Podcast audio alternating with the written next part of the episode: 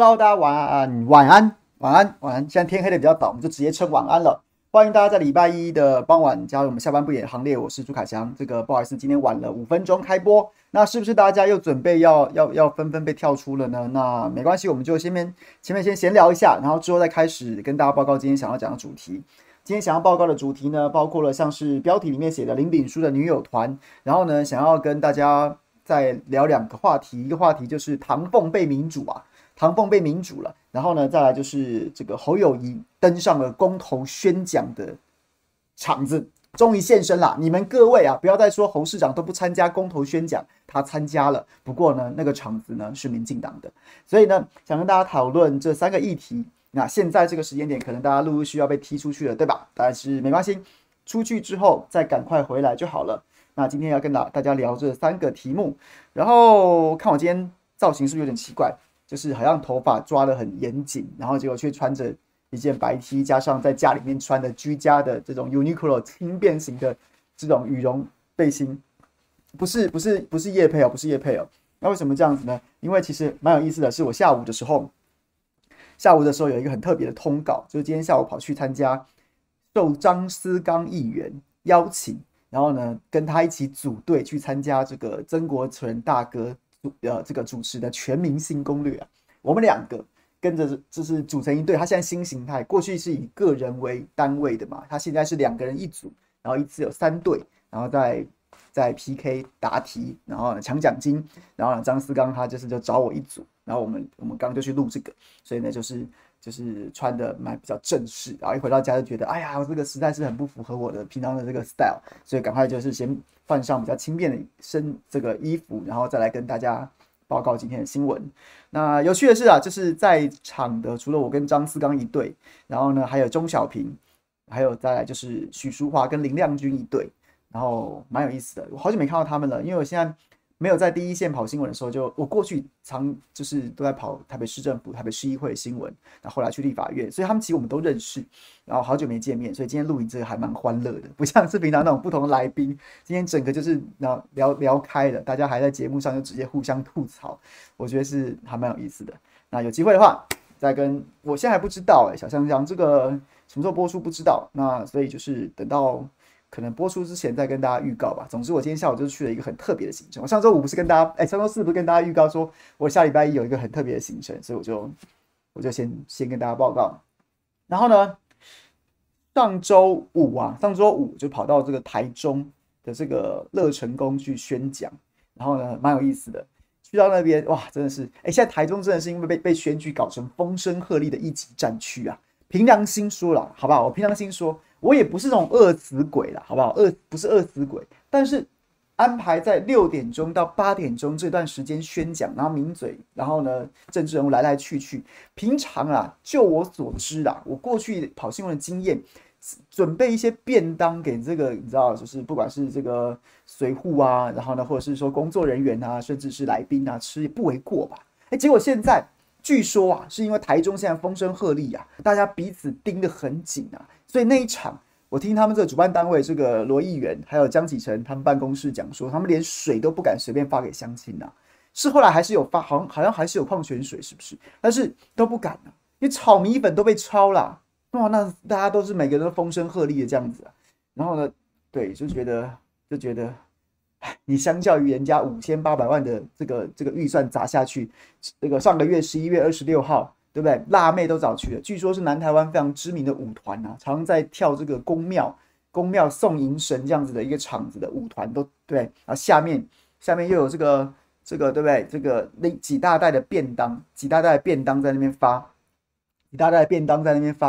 然后后来又有越来越多的消息，像是我我记得我上礼拜五是把那个辣妹的截图截图，然后呢就是 PO 出来，然后结果。不剖还好，一剖当然很多朋友就是大开眼界。剖了之后，有更多更多的讯息涌进来，有很多朋友有去的，然后呢，就后来就传了很多像是发便当的影片呐、啊，还有人就是帮忙就是画画圈呐、啊，说这个全部都穿这个这个林黛画背心呐、啊，林黛画背心呐、然后又说什么他其实有接到简讯，包括中油自己自己就就动员呐、中油，然后呢，这个中油公关就帮忙发简讯去动员，说所有旗下的这些组织团体都可以去。哎呀，大家不用待太久，一个半小时左右就可以结束了。那记得有便当可以领啊，有便当可以领啊。所以，对，相较之下，然后越是这样子，其实我我觉得我士气更高昂，就去台中邀请我去我就去。但是我觉得我还真的不太适合，不太适合上台讲，我这不是政治人物，我这抓不太到那个节奏，因为。我们通常我们自己知道，我们就是一个就是一个客座的来宾，然后呢，我们就是去帮忙这个垫个档，然后呢，就是要我们讲长，我们就讲长；要我们讲短，我们就讲短。所以不会觉得自己多重要，只是觉得自己可以尽一份心力，我们就去。然后呢，就是我记得我我要上台之前，包括罗志强、郑兆兴还有我，然后呢，我们可能就比较熟的都被都被讲说，哎，这个可能要这个时间要掌控一下，啊，所以我就讲很快。啊，讲完很快之后，我这边也结束了，然后呢，就这样结束了。然后结果我就在台上跟台下的嘉宾这样大眼大眼瞪小眼，好，我突然想到说，哎呀，忘了忘记了忘记了，我应该是不是应该最后要带个口号啊？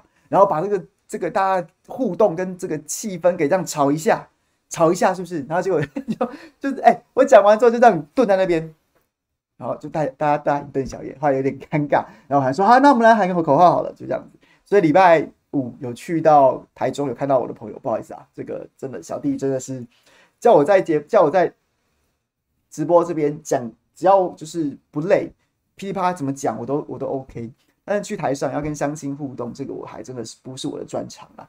那大家不嫌弃邀请我，我还是去，我觉得能够尽一份心力就去。但是你要说我我又帮还没有，我是自己也知道我是像政治人物那样子，可以把场子带成那个样的。所以有在现场的朋友也请多多包涵啦。话说今天是不是有点怪怪的啊？怎么有朋友反映说现在还在踢人吗？有回来了吗？敦说跑回来了，爬回来了。荣荣华说十分钟了还在踢吗？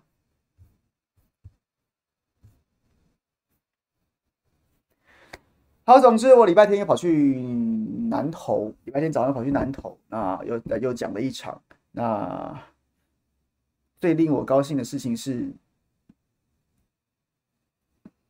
就是好像我在下高下台中的高铁上面有遇到兄弟像啦啦队的啦啦队的这个这个这个成员，他可能是去参加个这个下午的这个台中的这个蜂王庆功大游行啊。那所以我就所以我就很高兴有看到在在高铁上面大家同一班，就是那个那个那个字我不会念啊，他到底怎么念啊？就是。好像是那个，就是小鬼的前女友，那个就是对，好了好了，然后好不好？这个就不讲了。我旁边坐着我太太，我们也只有她这样走过去上厕所的时候，我们有四目相交，就这样子，没了。这个于叔又陪我下去，然后我就是你知道，对，就这样。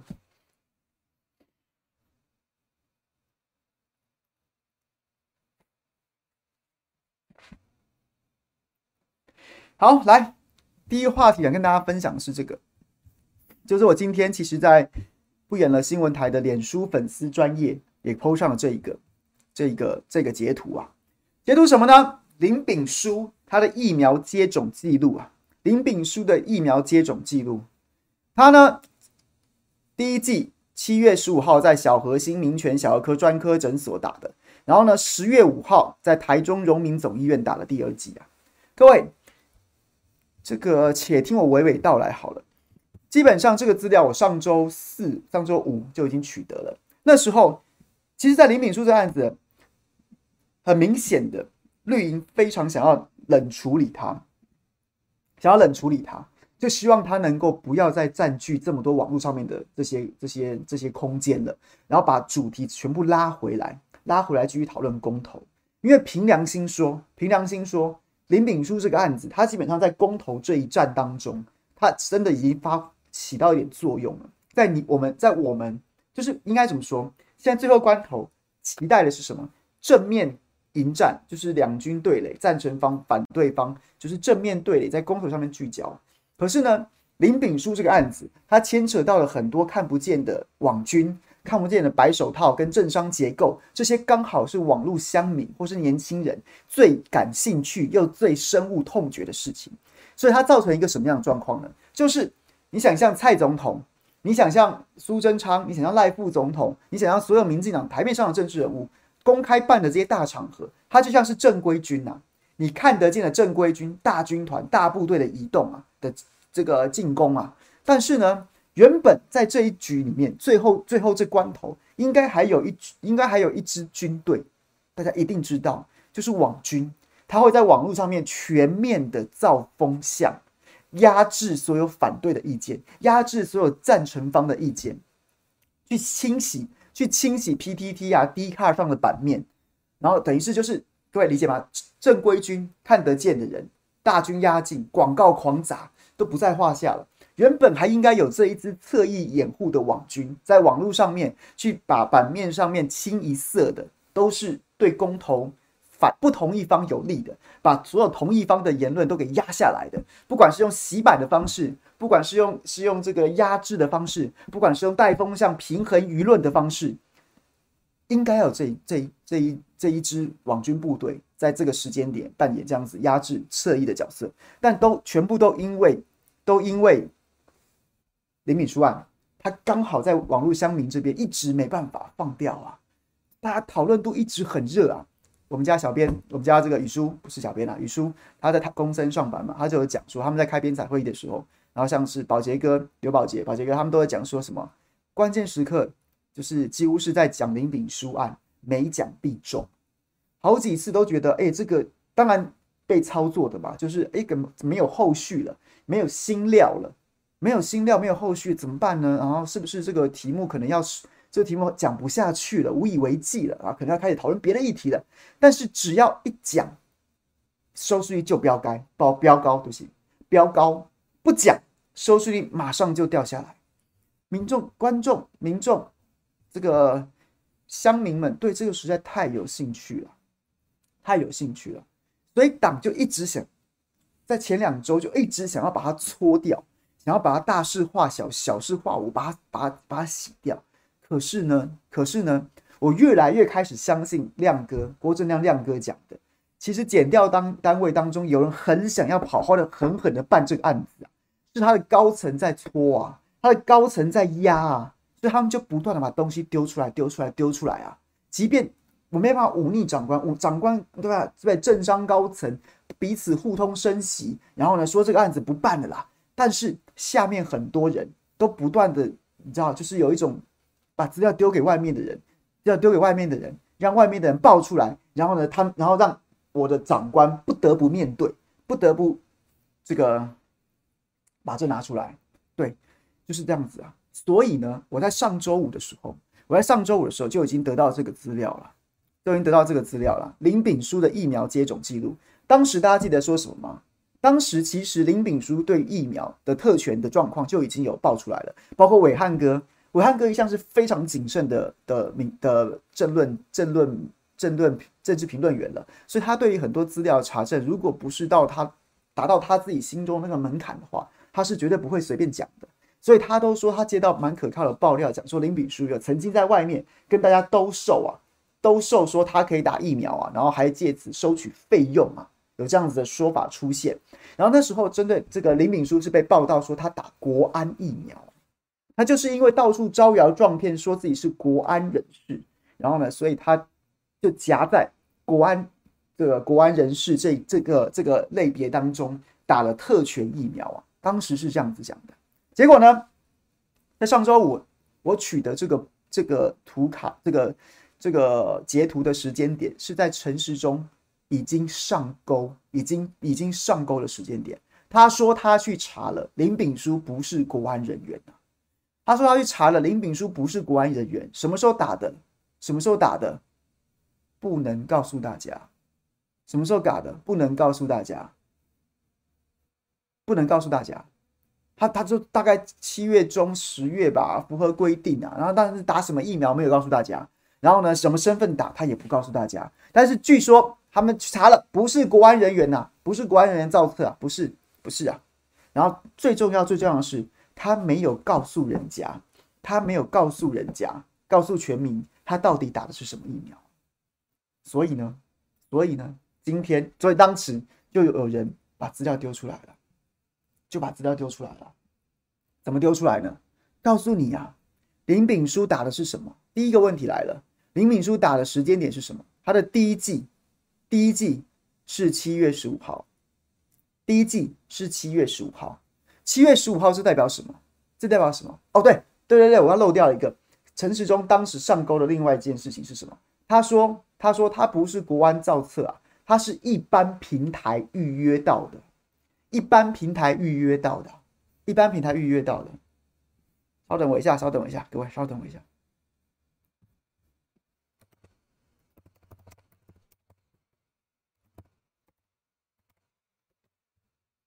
一般平台预约到的，所以呢，看不下去的人把这张图丢出来，丢出来就有猫腻了。什么猫腻？什么猫腻？第一个，第一个，你七月十五号，你七月十五号连第九类、第十都是都是当当时都是老人家在打，第九类、第十类最快最快也要七月十六号才有可能打到疫苗。一个四十三岁的，没有什么重大伤病的，也不是什么特殊身份的一个博士生，一个博士生。如果你没有特权，你根本不会在七月十五号打到疫苗，然后更别说你是打到莫德纳疫苗，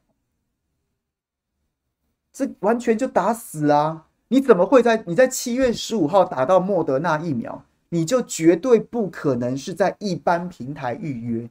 你你你你绝对不可能啊！因为四十三岁，四十三岁，即便你有一些疾病，你有些疾病也是在十六号开始接种，你在十五号你不可能打到疫苗啊！只有一种可能，除非你就是被列在那那些名单，你被安排进了国安人员、政府防疫之所需人员，又或者是你是媒体的第一线记者、工作人员，放在里面被施打。于是，在第一时间就有很多的传言。最早最早接到爆料的人，他第一时间说的是国安国安的这个名单。为什么会这样子呢？因为我相信，在第一时间爆料者他其实也是有节奏的。他先把这个讯息丢出来，然后呢，当时会打到这个疫苗，你能想到什么呢？当然就是国安呐、啊。他就他当天到晚去外面跟人家自称他自己是国安人士啊，所以他真的是在这个七月中这个时间点打的话，那可能就是这样子。哎，陈时中跳出来说：“不是，不是，不是，不是，不是，不是，不是，他在七月中打的，然后不是国安，是一般平台预约。但是陈时中在当时，他也许，他也许，他也许也不是，也不是，他心中可能也还心存侥幸，他可能也没想到说爆料者会这么狠，直接把资料完全丢出来，所以他他玩了几个猫腻，什么意思？第一个就像刚刚讲的，他不讲接种哪种疫苗。”第二个，他只讲七月中啊，他只讲七月中，这是什么猫腻？因为七月十六号开始，第九类、第十类真的可以打到疫苗。第九类、第十类是从七月十六号开始接种的，所以呢，他可以说宣称说林炳书他的身体状况，他有他各自的问题，那他是不是属于第九类、第十类人员？这个我不方便透露。但是他是七月中开始施打的，所以如果当时资料说没有被掀开的时候，我们回去在在查证这件事情的时候，我们就会查到什么？查到七月十六号开始，第九类、第十类、第九类、第十类才可以打疫苗。但是打什么疫苗？打 AZ、啊，打 AZ、啊，不是现在看到的莫德纳、啊。各位理解吗？最快林炳书到陈时中当时的说法，不是国安造册，一般平台预约，七月中开始接种的。照这样讲的话。你如果只有这样子的资讯的话，你去考证查证这个新闻，你会出现一个盲点，就是七月十六号第九类、第十类开始可以接种疫苗，开始可以接种疫苗啊。但是呢，爆料者是写不晓得他有他有这么神机妙算去算到陈世忠会这样讲，还是怎么样？或者说等是陈世忠这样讲完之后，他心中觉得说你怎么这么无耻，他再把更进一步的资料丢出来，就把陈世忠的说法全部给打烂了。第一个，他打的不是 AZ 啊，你十六号开打的那一轮，大家还记得那一轮？那一轮后来爆出什么争议？就是从七月十六号开始那一轮，说哦，接下来两轮全部打 AZ，莫德纳不能再打了，还记不记得？后来被游淑慧爆料说什么？怎么会这两这这一轮打完之后多了三十几万人打过打过莫德纳？啊，你不是跟大家讲说都不能再打莫德纳了吗？怎么会多了三十几万人？还跟大家讲说只有 AZ 可以预约，还记不记得？就是那一轮呐、啊，就是那一轮七月十六号开始的。就是那一轮七月十六号开始的，所以莫德纳七月十五号七月十五号加莫德纳，基本上陈时中你的脸就已经被打烂了。当然我知道陈时中就是一个厚脸皮的人，他现在也不会轻易下台了。我们也不能把他不能把他怎么样，他现在就每天说干话、说谎、说谎话，我们也不能怎么样。当然我们可以用公投票去制裁这个政府，但是对，就是这样子啊。所以今天这个资料之所以重要，就在于莫德纳跟七月十五号啊。然后第接下来要讲的是什么？就是小核心啊，小核心啊。各位，这其实就串起来了。核心啊，大家都还记得吧？今年六月多的时候，六月的时候，那时候爆出特权施打疫苗，民进党倾全党之力，林静怡啊，那时候不是主攻手嘛，一大堆这样子的一一条路线，一路。一路狂打，像是我黄昭顺什么 A A Z 特战队连战，八十几岁的，然后罹患这个这个恶性肿瘤的老人打一剂 A Z 也被拿出来鞭尸啊！一路打国民党，另外一路打柯文哲啊！柯文哲你根本连疫苗都管不好，你搞特权呐、然后怎样怎样一直在那边一直在那边打，转移焦点，结果回头之后发现什么？发现什么？核心，核心。这个部分我没有白纸黑字给大家，我只能告诉大家，我只能告诉大家，当时林炳书在饭店里面，在饭店里面，然后呢被逮捕，然后呢移送，然后收押，传出当时当时有一个吴姓女子，吴姓女子，然后呢在饭店里面陪同他，那时候大家在笑说，哇塞，都这种人，居然到最后关头，居然还有人相陪啊！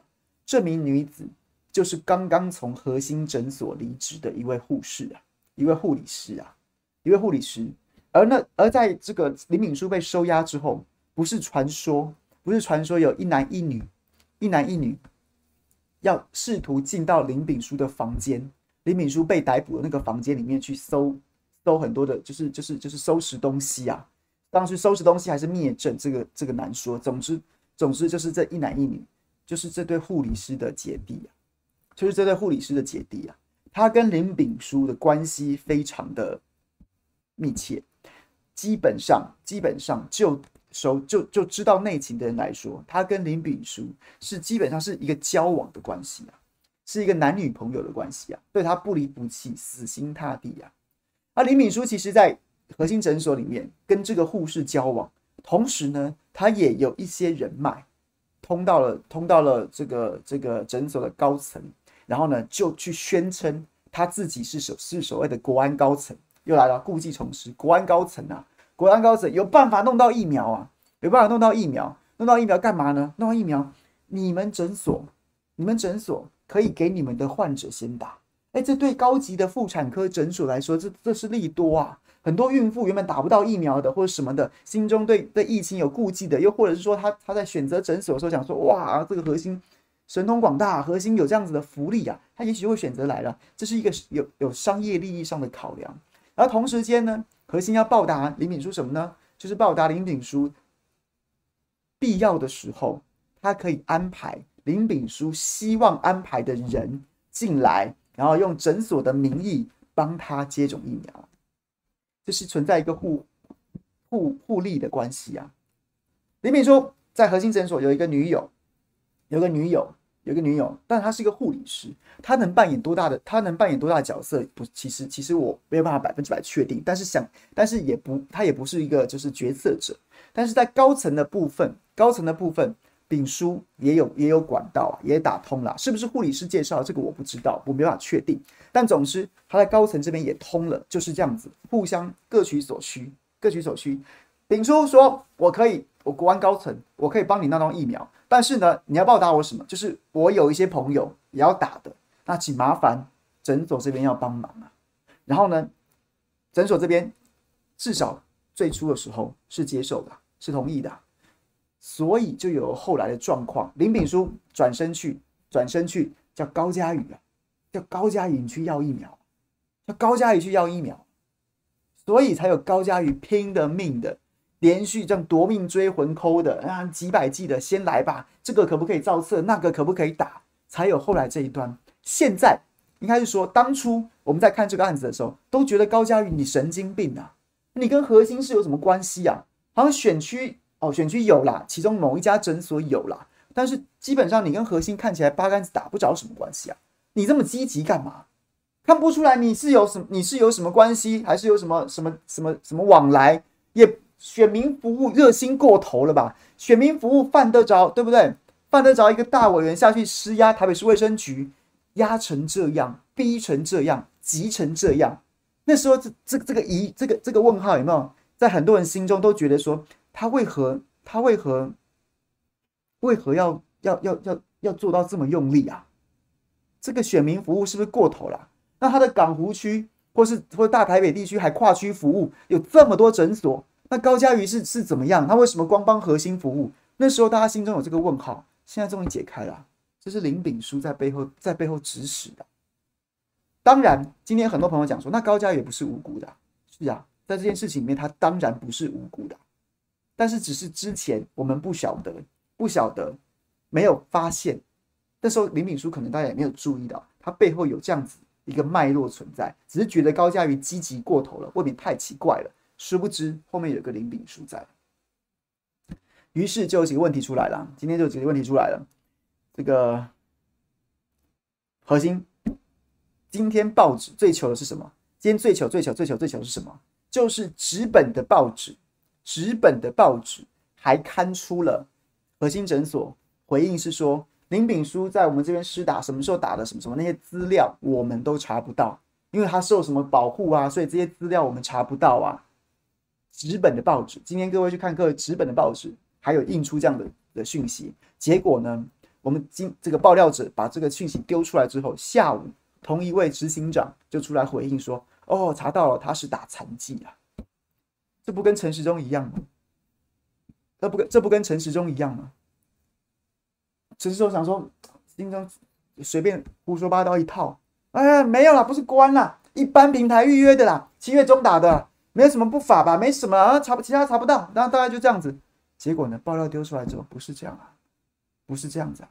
然后核心讲说：“哎呀，这个没事啊，查不到了。”对吧？我在我们这边打，但是但是我查不到他什么时候打的，应该没有什么问题吧？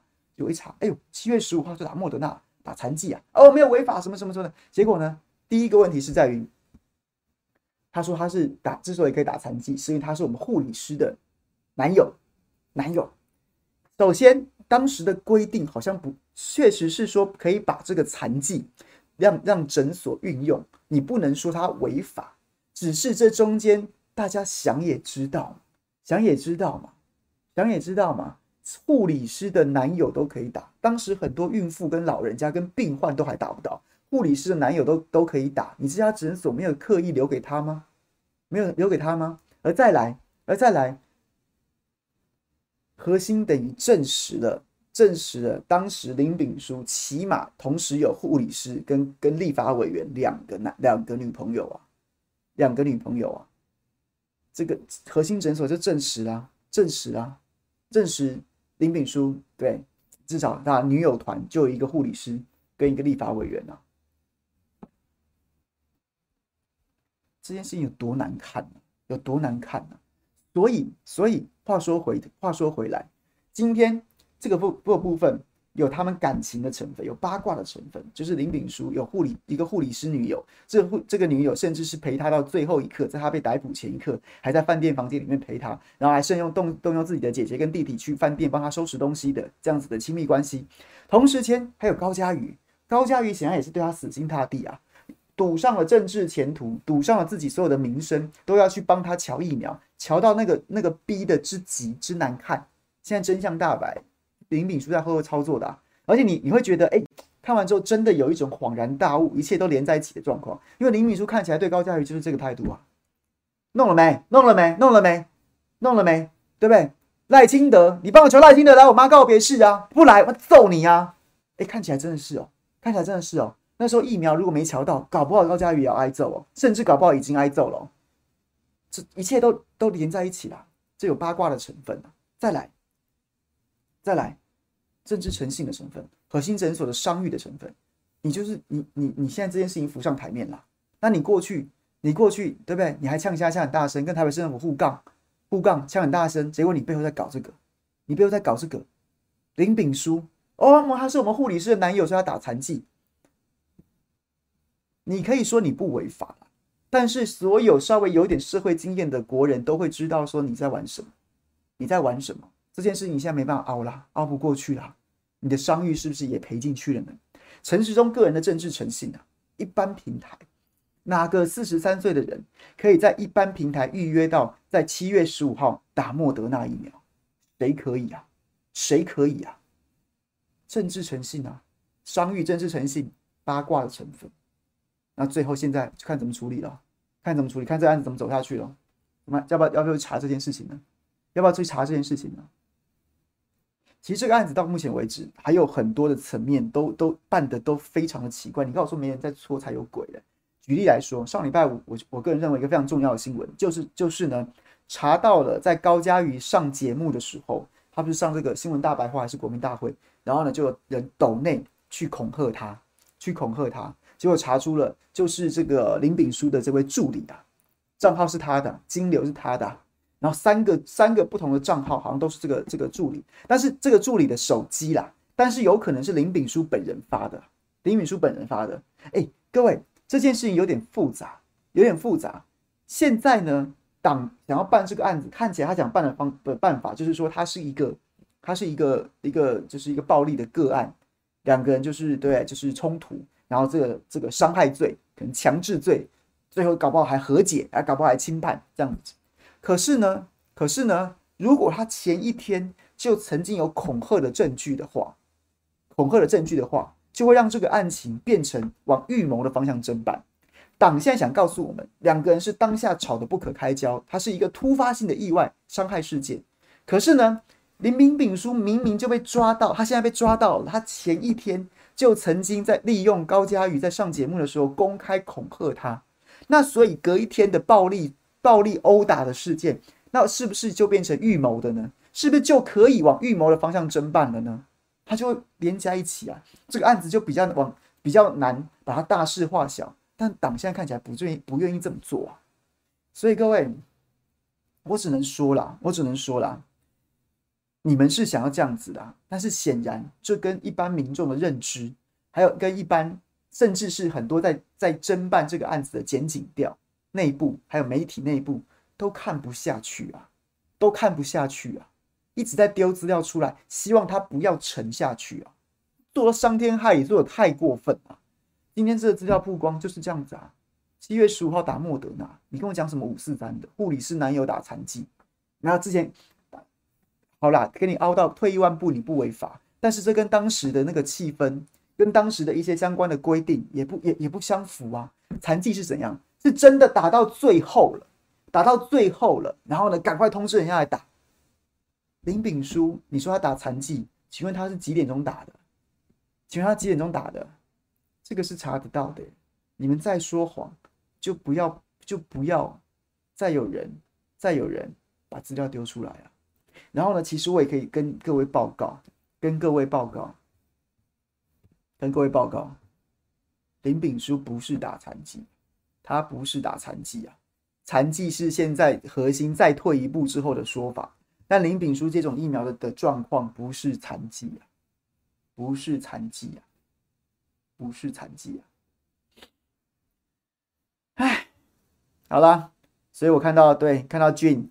俊在讲说打 AZ 残疾的跑到雷残摔摔在在全国面前，全国民众面前，甚至在国外都有人在讨论说台湾到底搞什么鬼的？那个在算什么？你真的是有关系就没关系耶？没关系我们就来发生关系耶？真的是这样子啊？这是什么鬼社会啊？所以我就不能理解，我不能不，所以你回头讲，你就会觉得说，在公投前夕，为什么民进党的网军推不动？推不动，因为这太难看了。一般一般，你网军可能是想要在网络上面，可能对年轻人甚至会比较有效。可是呢，年轻人所有都看在眼中，一个林炳书，诶，他可以他可以只手遮天、呼风唤雨到这种程度。我在那边挺民进党，我神经病啊！我是没没得香吃，没得辣喝，我在那边挺你民进党，神经病啊！啊，你们你们吃肉，你们喝汤。你连你们你们你们渣都有人捡去，碗都有人舔了，我在那边瞎挺你民进党，我干什么？我干什么？所以啊，不过话说，不过话说，不过话说，不过话说，民进党似乎我我接触很多绿营的朋友，他们似乎对公投是非常乐观的，觉得起码起码起码倒三个啦，就看莱猪啦，来猪就看我们最后一个礼拜能不能把它翻过去啊，四个都不过机会很大，基本上一比三呐，他们是非常乐观的。那当然跟我的感受有点落差，我我我觉得我我对公投都还是抱持一个非常乐观的角度的的的角度，但是绿营的朋友也很乐观，他们觉得已经已经倒三个了，三阶必死无疑，核四必死无疑啊，公投公投榜大选也要攻下来了，就剩莱猪而已啊，莱猪最后一个滩头，就是绿营的朋友，很多绿营的政治人物、绿营的媒体记者是这样看待的，那我只能说跟我的认知落差，但是总是我们做最坏的打算。然后呢，做尽最大的努力，OK，最后关头，好，来讲第二个。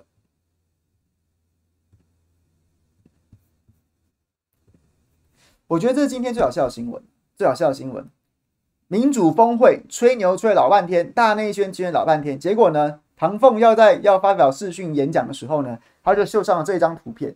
这张图片呢，其他有几个不同的点。总之，他秀秀这张图片之后，就立刻被中断了直播啊，不是中断直播啊，是说他立刻就被盖台啊，盖台就是这个画面他不给你安出去，不给你播出去，然后用一个这个台湾的这个唐凤部长这样子的一个头衔盖过，然后就只听到他讲话的声音，这张图就看不见了，这张图就看不见了。那几个点嘛，第一个点，简直是笑死人了，民主峰会被民主啊。大家不都戏称吗？我们的我们的脸书被检举、被下架什么什么的，然后呢，戏称被民主。结果呢，你唐凤跑去美国的民主峰会也被民主了。你的图是被人家被美国直接盖台啊，被美国盖台啊，这不是笑死人了吗？这什么民主峰会啊？关键就在于说，根据路透社的报道，报道什么呢？报道说呢，这张图啊，中国大陆这老母鸡的这个版图啊，然后是红色的，然后台湾呢是绿色的。这这个啊，就显就会凸显说台湾跟这个中国大陆好像不是同一个国家，不是同一个国家。然后呢，有有违啊，美国国务院这个遵守的一中政策，一中政策，这代表什么？代表我撩你啊，我没事撩你台湾呐、然后呢，给你一些给你一些小恩小惠，一些口惠实不至啊，那是可以的。但是你真的要来要来这边我这边给我打擦边球，要来我这边在在我这边踩线。在我这边 push，你想太多啦。所以啊，这张图当这张图出现，可能有一中一台，或是这个违背一个中国政策的时候，美国就直接给你开，直接给你盖台啊。所以你回头去讲，你还要相信美国人那些那些山盟海誓啊，那些甜言蜜语吗？简直白痴啊！我是一开始就没信过啊。然后结果，但是是民进党告诉我们说很真实啊，哎呦不得了啊！你看我们民主峰会都去了，莱猪还不吃吗？这简直狠狠的打脸，打死你啊，打爆你的脸啊！而再来是什么？再来第二个层次是这张图啊，这张图是什么？这张图是这张图是这个这个一个一个南非的一个什么评比，然后讲说亚洲主要国家在民主开放程度上面的一个评比啊。然后呢，最好笑是什么？台湾是绿色的嘛？你们看到台湾是绿色的？它是一个 open。台湾是一个 open，是个民主、自由、开放，被评比最高、最高级啊，open 的。然后呢，红色的是中国大陆，然后呢，什么越南啊，呃，这个、这个这些国家是绿，这个红色，红色是最糟糕的，是封闭的，它是它完全不民主，它是一个封闭的的国家。然后中间还有很多等级啊，什么有什么这个受限的啦，然后呢，缩小的啊，受受限的啦，压缩的啦，什么什么的。最好笑的事情是什么？最好笑的事情是在这份评比当中。台湾是整整至少整个东亚，然后乃乃至于南亚唯一开放的国家。哎，日本跟韩国还不是哎，日本跟韩国还不是开放的民主国家，日本跟韩国还不是开放的民主国家，新加坡也不是哎。然后日本跟韩国的开放程度是受限的，跟外蒙古是一样的，跟外蒙古是一样的。所以各位代表什么？这什么评比呀？这什么这什么鸟鸟鸟啊！我刚刚差点讲脏话。这什么鸟评比？这什么莫名其妙的评比啊？台湾是东亚最开放、最民主开放的国家，香港、新加坡、日本都追不上台湾呐、这种评比你看了你你你不觉得好笑吗？你不觉得？哦，是辽国对不对？我我刚我刚一时间没办法分辨辽国还是另外另外其他国家，我很怕我讲错。好，然后对。你怎么会你怎么会把这种评比当真呢？台湾一枝独秀，是东亚唯一自由民主开放、评比最高级的国家。日本跟韩国不是，日本跟韩国跟内蒙古是同一级的。这种评比你当真？你当真？你跑去民主峰会跟美国人讲，跟世界讲，不是世界啊，跟美国好朋友们讲。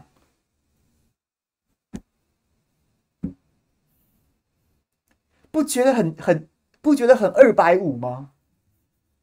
不觉得很二百五吗？老实说啦，他讲的那个什么那个什么，也许是我孤陋寡闻啊，这我不敢乱讲啊。这个这个什么南非的这个评比，我还真没听过，我真没听过。也许是我孤陋寡闻，好吧？他也许是什么很重要评比，了不起，但是我真没听过。二来，就算他不是一个二百五的或者买的业配，他评的内容长这样，你也。不经过大脑思考，拿去对对世界对对对对对整个整个亚洲开地图炮啊！因为你们你们都逊呐、世界怎么跟得上我台湾？只整个东亚地区、南亚地区、这个太平洋地区，就只有我台湾一个是 open，你们都是受限，你们再怎么样都受限呐、封闭就不要讲这种东西，你拿出来讲，你拿你你当真？我觉得丢脸呢，我觉得丢脸呢，这比被被民主。还要丢脸呢？被民主就是你真的是哎、你这个你这是不懂老大哥的玩法，你这一厢情愿、大内宣、自欺欺人，到自己都信了。这是这是这是这是一部分，另外一部分是你要宣你你拿这种东西出来，你真的不会不好意思吗？真的不会不好意思吗？我我都觉得很丢脸呢。我是不晓得其他人看到日本、韩国代表。哦，新加坡没去哈，所以新加坡不会可能不会抗议。他们看了之后心里面想什么？会觉得说你们台湾人怎么样？自卫自卫到在怎么样？自卫到这种程度是不是？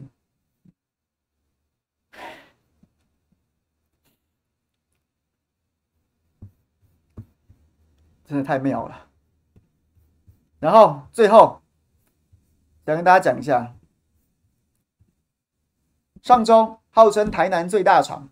就是号称宣讲最大场，台南回到台南主场，蔡总统眉开眼笑，说动员起码两万人，还没开始的时候就已经把整个会场都塞满了。但是呢，蔡总统讲话讲到一半，很多人也已经走掉了。然后民，然后这民进党说这是正常的，因为很多远地方呢会避免塞车，所以他们要先走。反正都是动员来的。但不管怎么样，场子很大。你们别再说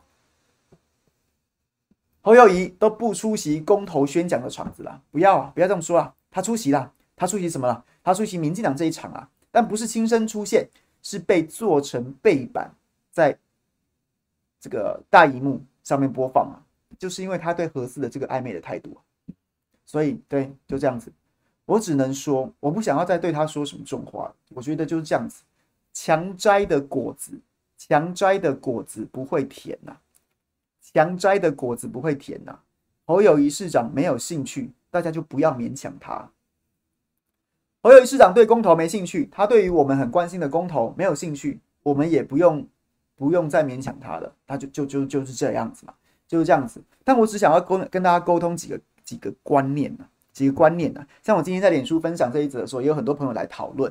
然后呢，三个点，第一个点是说，第一个点是说，难道国民党要跟民进党一样，只有党意没有民意吗？为什么侯友宜市长不能有自己的主张不表态呢？我觉得，我觉得。这分两个层次来讲，第一个，第一个要厘清一个观念是，包括侯友宜自己也也陷入这个错误逻辑的心魔里面讲，他似乎就是觉得说，国民党主张四个同意，他就不要，他就不要，他就不要，所以他要抵，他就在那边消极抵制，而不是消极，基本消极抵制了，基本上就抵制党的这些活动，党的这些主张，党的这些这些行动，他都抵制。然后护航者就说，就说。难道国民党要跟民进党一样，不能有自由意志吗？不能，不能有，不能，对，不能有个人意见吗？要讲，要只有党意超过一切吗？侯友宜自己也这样讲。但我想，先跟大家讲的事情是说，你们才是心中只看见党，没看见民意的人。今天这四个主张，我们是分别觉得这四个主张都值得我们同意，我们并且为了推动这四个主张而努力奋斗。国民党只是只是国民党也主张这四个同意，但我们并不是因为国民党主张四个同意，我们才四个同意的。我们本来就主张，我们我们经我们个每个个人都经过思考，觉得这四个我都同意。国民党刚好也这样主张，很好，欢有任何力量愿意帮忙，我们都接受。不是，不要他误会我们了，他自己心中就是有党这个心魔存在，他就以为每个人都是党，甚至像蔡诗平今天，我刚刚在开始直播之前，为什么晚了六分钟？因为我正在 po 文站他，他建议开口闭口什么深蓝不深蓝的，他就跟侯友谊是同一类的，就用这种方式去思考。问题是不是啊？我们是真的觉得这四个案子我们都同意啊？那国民党刚好也觉得同意，那那很好啊，很好啊，没有什么问题啊，那就一起来合作，一起来努力嘛，一起来一起来为自己的主张同意。我们不是因为看到国民党我们就跪下来拜哦，党党党党叫我们这样做，我们就这样做啊。但在他们眼中，我们就是这种人，我们没有自己思考，我们没有自己判断，我们没有自己的主张，全是跟着国民党走的，所以他不要跟着国民党走。各位，这是这是本末倒置啊！这是他自己心里面有这个魔啊，他自己心里面有这个魔啊，所以他才说：“我不要四个同意，那个国民党这样主张，我不要跟他一样。”错了，我们是真的这样主张，我们是真的这样主张，所以好不好？这个这个因果要搞清楚啊！侯市长讲说什么啊？国什么国家什么民意跟党意哪个比较大？是他搞错了，不是我们搞错，我们是真的解决的这四个议题。都，我们都同意啊，我们都同意啊，乐见国民党走在民意中啊，乐见民国民党走在民意当中啊，不是国民党叫干叫我们干嘛，我们就我们就我们就这样做。你以为那个公投的民意，国民党支持率多少啊？每个公投到现在都都在打，都就就是至少民调看起来都五五波。民国民党有这样的支持度吗？国民党有这样子的能力吗？你不要笑死人了。如果是国民党叫人叫人家动，人家才做，那现在大概。合适大概是五成对两成五吧，你国民党支持率就两成五啦。我们如果是跟着你国民党走才同意的，你就两成五啦。五成对两成五，现在也不用投了，大家礼拜二十八号出门去露营好了啦。所以侯友宜自己脑袋不清楚，他身边不知道一群猪在那边当他的幕僚还是什么的，你怎么会这样想？那当然是民意就有这样的声浪出来了，然后国民党加进来，走在民意当中，我们我们欢迎，我们欢迎任何人走在民意当中。不要在那边鬼扯淡！你自己有心魔，你自己就是我，就是就是就是，每次都凸显自己跟党的不同来标榜自己，然后呢，食髓知味，每次都想这样干。但在这件事情上面，你真的搞错了，你真的搞错了。然后呢，然后呢，再来第二个事情是，有朋友在指指教我讲说啊，为什么一定要表态？为什么一定要逼人表态？啊、不能有自己的意见吗？为什么要逼人表态呢？我想跟大家讲的事情说，今天聊天室里面，或是我任何身边认识的平民百姓，我绝对不逼他表态。我甚至问都不问，我可能会说：“哎，你要怎么投啊？”那你不回答我没关系。但其实我是想跟你拉票，我希望你这样投，就这样子而已。我觉我没有觉得任何一个平民百姓有有有义务去向任何人交代他的投票意向，他要怎么投就怎么投，完全没问题。我对于侯友宜的指教，不是基于他他他侯某人，他侯有一个人，而是他作为一个公一个政治人物，一个新北市长。为什么？因为这件事很重要啊！政治的本质不就是政治人物你清清楚楚的讲说自己的主张是什么，然后我们我们来决定要不要投票给你。结果呢，我们很长一段时间都被一些讲话不清不楚。你根本不知道他他云里云里来雾里去，他到底什么主张啊？不搞不清楚啊，先投了再说，然后就被骗了。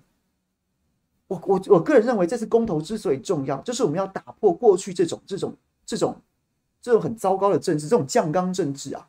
我看到哦，国民党我先投，看到民进党我就盖这个，他是谁你都不知道，然后他要做什么你也不知道，他主张什么你也不知道。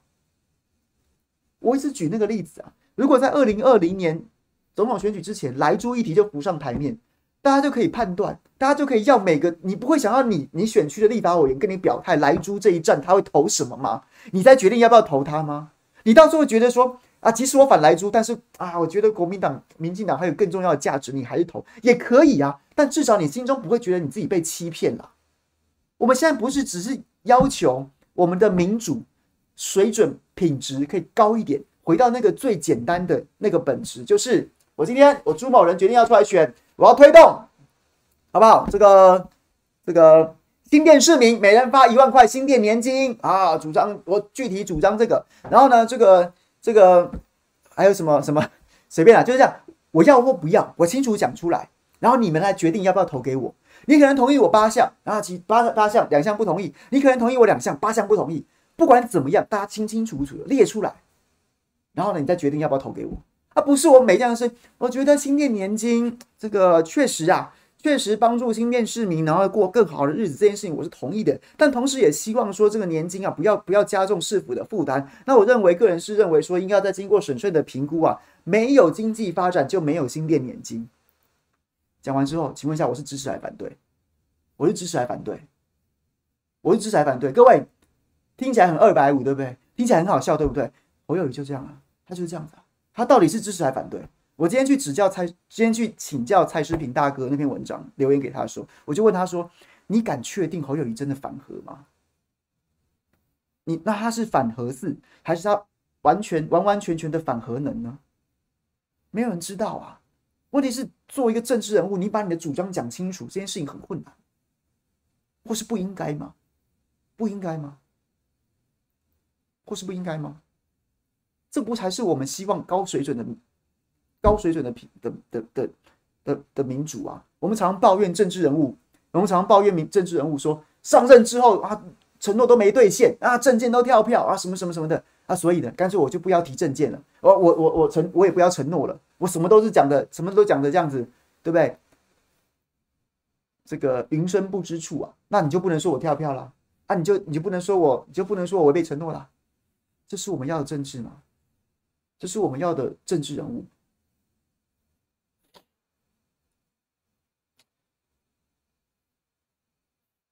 就是这个意思啊！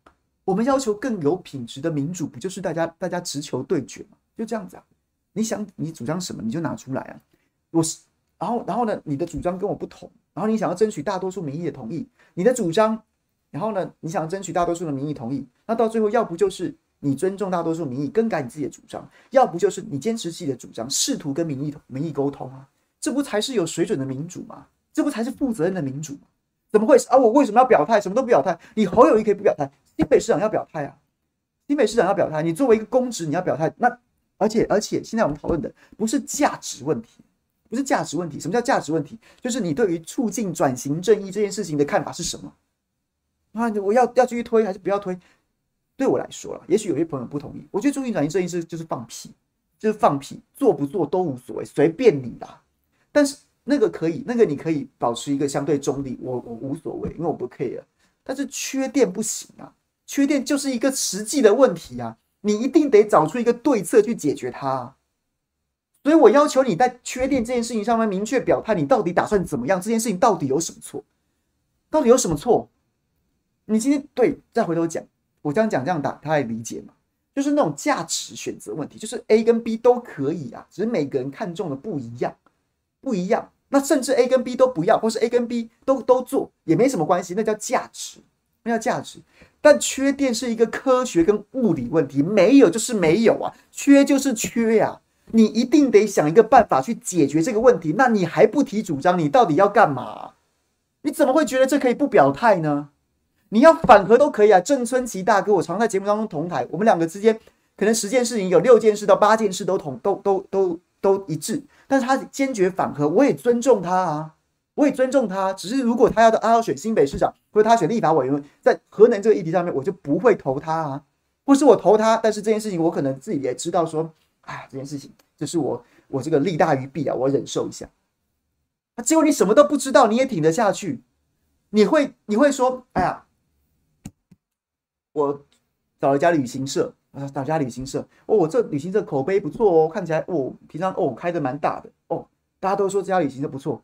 你会不知道他？你会，即便是这样，你要参加他的旅行团，你会不想知道他要去哪里吗？你根本不知道他要去哪里，只是觉得这家旅行社哦看起来哦，大家都说这家旅行社不错，然后我就加入了，去哪里都不知道。你会参加这种团吗？那政治人物你怎么就觉得这一票可以投呢？而你还会帮他护航，说他不用讲。讲那么清楚干嘛啦？我就觉得他不错嘛。啊，你怎么知道他真的不错还假的？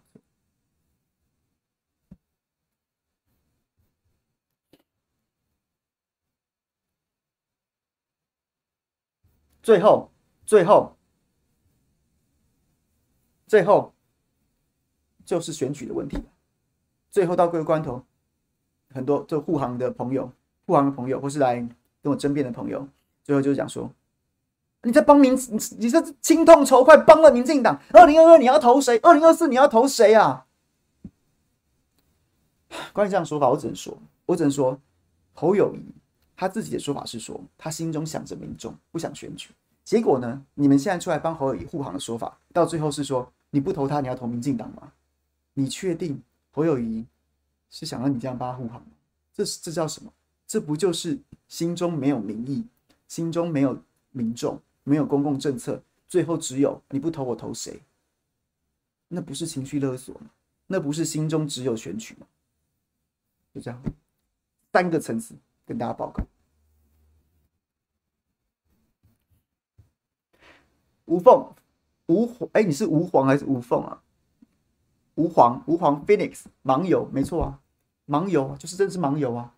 一些政治人物，他不对重重大政策表态，然后呢，就是看到哦，车轮党干，哦，民进党的干，什么都不知道你就干，那你就跟盲游没什么两样。他做什么你都不知道，啊，你可以觉得他比较好，那那那那。那这我就不懂这是什么道理了，所以，OK，请大家注意两件事。第一件事情，继续努力拉票，努力拉票，好不好？对方在看我们没有啊？他觉得已经是一，已经是一比，已经是三比一了，三个不同意了，一个同意，莱猪最后一个山头，看什么时候可以攻下。这是这是绿营很多朋友一直在跟我讲的。然后呢，再来是第二个，确认家里的投投票通知单。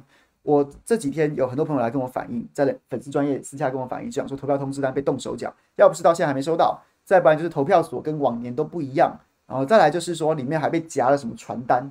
当然这个部分，当然这个部分，这个部分肯定要查证，因为在信箱里面同时出现传单跟投票通知单，未必两个是夹在一起，夹在一起当然就严重违法了。可是如果同时出现的话，可能就要进一步查证。但无论如何。这些事情都要经过确认。如果你发现你投票通知单夹着传单，记得先不要动，原封不动的收证，然后呢，找你当地的民代澄清。你没有收到投票投票通知单，也记得去找你的民代，找你的里长去要。然后呢，但是如果没有一直都没有拿到，你还是可以去投票，只是要小心。今年很多投票投票投开票所都跟往年不同，所以一定要上网去查询，确定自己到底在哪里投票，好不好？OK，最后就是拉票，拉票。催票，催票，催所有人都一定要出来投票，要出来投票。OK，讲完了。放心说，我跟智贤姐是好朋友，当然是假的，完完全全假的，差不多是一百八十度的的不跟事实不符。OK。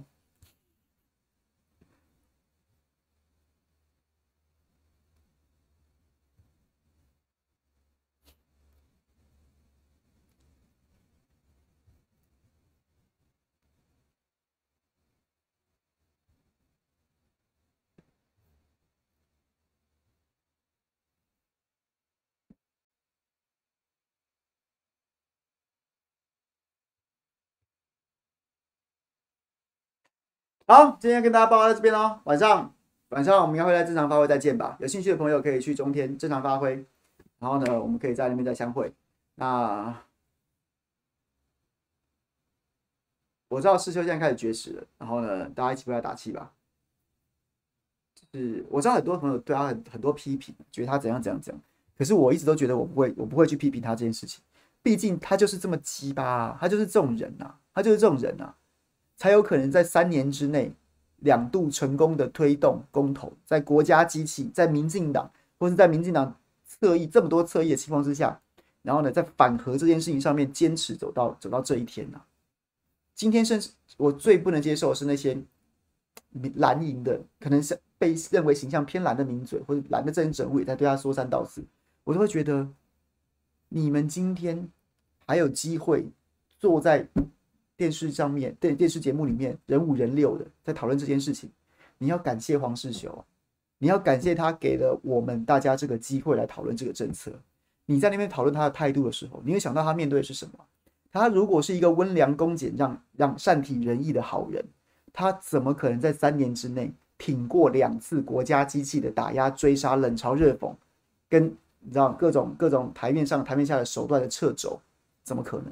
我自问我做不到啊！我自问我做不到，我会觉得多一事不如少一事算。他就是这么鸡巴，我们才有机会走到这里，才有机会为我们自己跟下一代做一个选择的机会，就是因为他这么鸡巴，所以好不好？OK，这我我是这样看的啦。好，明天世修会直播是不是？好，OK，就这样子。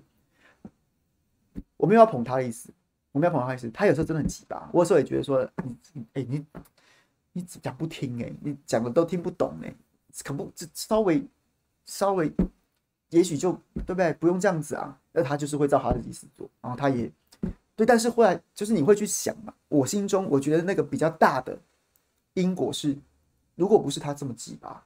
我们今天不会有机会走到这边来讨论我们我们五天之后公投怎么投。如果不是有这种人在的话，那所以你觉得他那些小那些小的，要说什么？有人酸他说什么啊？每每次出去公投宣讲一次，然后搞反核的就多几票，我不会觉得这很重要，我不会觉得很重要。如果不是这种人，我们也许走不到现在。他有没有需要检讨的地方？有没有需要改变的地方？或是我们我有没有希望他在某些事情上不要这么做？有。而且还不止一件，甚至很多件。可是，对，就是这个道理。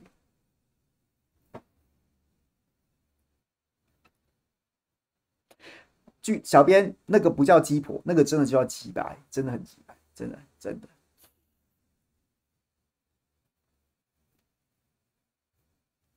朱大觉得变电箱爆炸是降压导致的吗？我不是专业，但王博辉厂长都讲了嘛，这不是一个简单的电学理论吗？而且而且台电被被爆料降压供电已经是好几次了，好几次都被爆料降压供电了。然后它就等于是一个平常降压供电，像叶中光老师、黎明老师，还有像是王博辉厂长都讲，那是会伤电器。那现在就是严重到说连连台电自己变电所的设备都被玩坏了，就这样子而已啊。那是不是这件事情？我不是专家，我不敢，应该说是不是？他也不是一个专家觉得是不是，而是就是或不是。那台电现在一定不会告诉我们真相嘛？那专家们。提出合理的预合理的评论，那对我相信相信这些专家讲的，因为他也不是第一次爆啦，这个这个可能性是存在的，电学理论这个可能性也是存在的。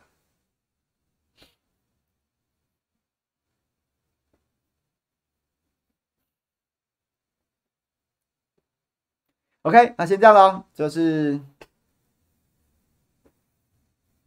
就这样，明天大家帮世修加油，这个。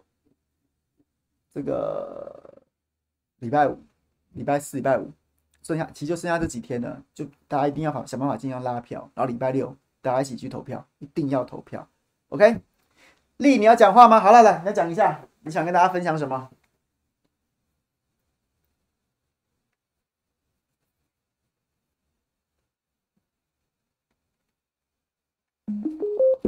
好，丽，请说，你说。好，哎，谢谢凯哥。我我想讲一个工业园区的那个、那个、那个，哎，那个李哎李静啊李静那个，不是请那个草莓啊那个不是恭喜那个草莓本事件嘛？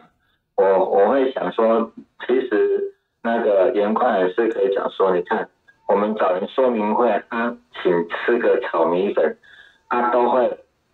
被剪掉，这样子抓抓走哦。这个这个林林静比这个陈柏伟更糟糕。这个这个刻薄寡恩啊，吃大家在这里说明他吃个炒米粉都会有事情，都被抓去警察局。哦，现在好好算点哈啊，这个可能哈大家就没好日子过，就用这种去打，而不是去讲说那个什么什么林林佳龙也有啊，赖清德也有。这是第一个啊，第二个是那个林炳书哈。这个我我会觉得，因为我看到当时新闻有个说林炳书是有计划接近赖清德的哈，我就看到几个很奇怪的现象是，那个为什么最后一天赖清德没有出现，这就很奇怪。第二个是那个你在追高嘉瑜，你在你看在追高嘉瑜认识正在追一个女生，如果说啊那个女生跟前男友在那边搞暧昧，当然会生气，啊、这个很正常。但是你会因为你正在男生在在追一个女生，这个女生的朋友说要来来帮忙怎样，就那个没来，就你就很生气，就要逼他下跪，哎这个是完全不合常理的。那关键是什么？感谢你，你不是在追这个女生，你背后是在特接近特定的那个人士。啊，所以再加上做一个很奇怪的动作，就是他明明跟段奕康这么熟了，你这么熟了，要一个不要说要要一个总统的，要邀请总统，叫段奕康打通电话去总统府说说什么好朋友妈妈怎样？哎，总统府上至少会送个那个花很贵，总是找一个号称只见一次面的官员去弄个晚年。这个感觉是意思就是说啊，我跟找个英系的人需要，跟蔡英文很很不熟，叫做欲盖弥彰啊。所以整件故事好像做起来真的很奇怪，就是赖清德最后是没选，因为我们要想一想，赖清德如果选上总统，对最不利。你要想一想，在台南市曾经发生很奇怪的事情哦，某些蔡系的宁愿支持国民党的李全孝选上，也不支持。赖清德的，所以他们之间的摩擦已经到这种程度，所以就是有计划的。如果我们想一想，如果那一天赖清德出现在公祭场合，带领的新潮流一派人马，只有只有最后周周刊爆出来是赖清德的子弟兵倒打高嘉宇，这个画面画出，哇，那对高赖清德多伤啊，对不对？而且你你到时候我说你不认识什么，而且你出现在人家公祭场合，你照片合照。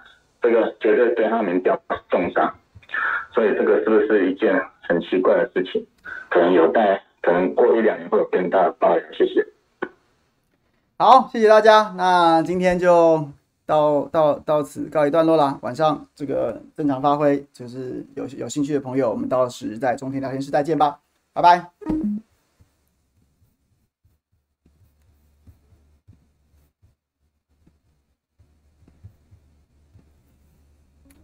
开 pose 朋友，谢谢了，拜拜。